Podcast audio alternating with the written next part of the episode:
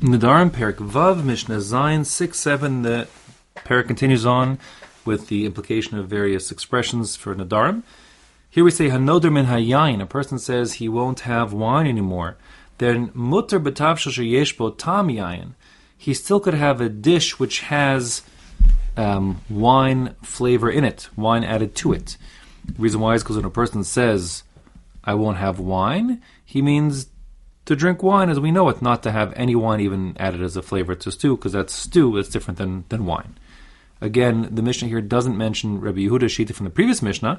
Rabbi Yehuda, of course, would disagree. He'd say, listen, the same way um, gravy is forbidden because it has meat flavor, so too the dish would be forbidden because it has wine flavor.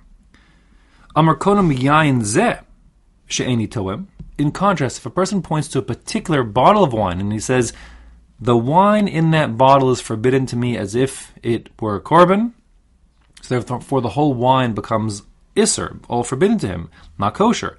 So of course, then the nafala tavshil, if that wine, which is not kosher to him, if you will, falls into the the stew, im yesh bo and tam, if there's enough wine that it can be tasted, detected, we usually call that like you know, one part in sixty, but whatever whatever it is, if you can taste the wine, then hareza asur, then the stew is forbidden because he forbade that particular wine as isra to him, and the same way, you know, if it's not kosher food that fell into the stew, it's forbidden know, to mix. So too, the wine falling in the stew, because it's this wine itself, which is isser, which, and the, like tam ke'ikra, the taste of the wine is there, so it's like the wine is there. Hanodah minha anavim. If a person says he won't have grapes, mutter bayain, he could drink wine. Again, same as the previous kind of thought. Of course, the grape flavor, grape liquid is inside the grape juice.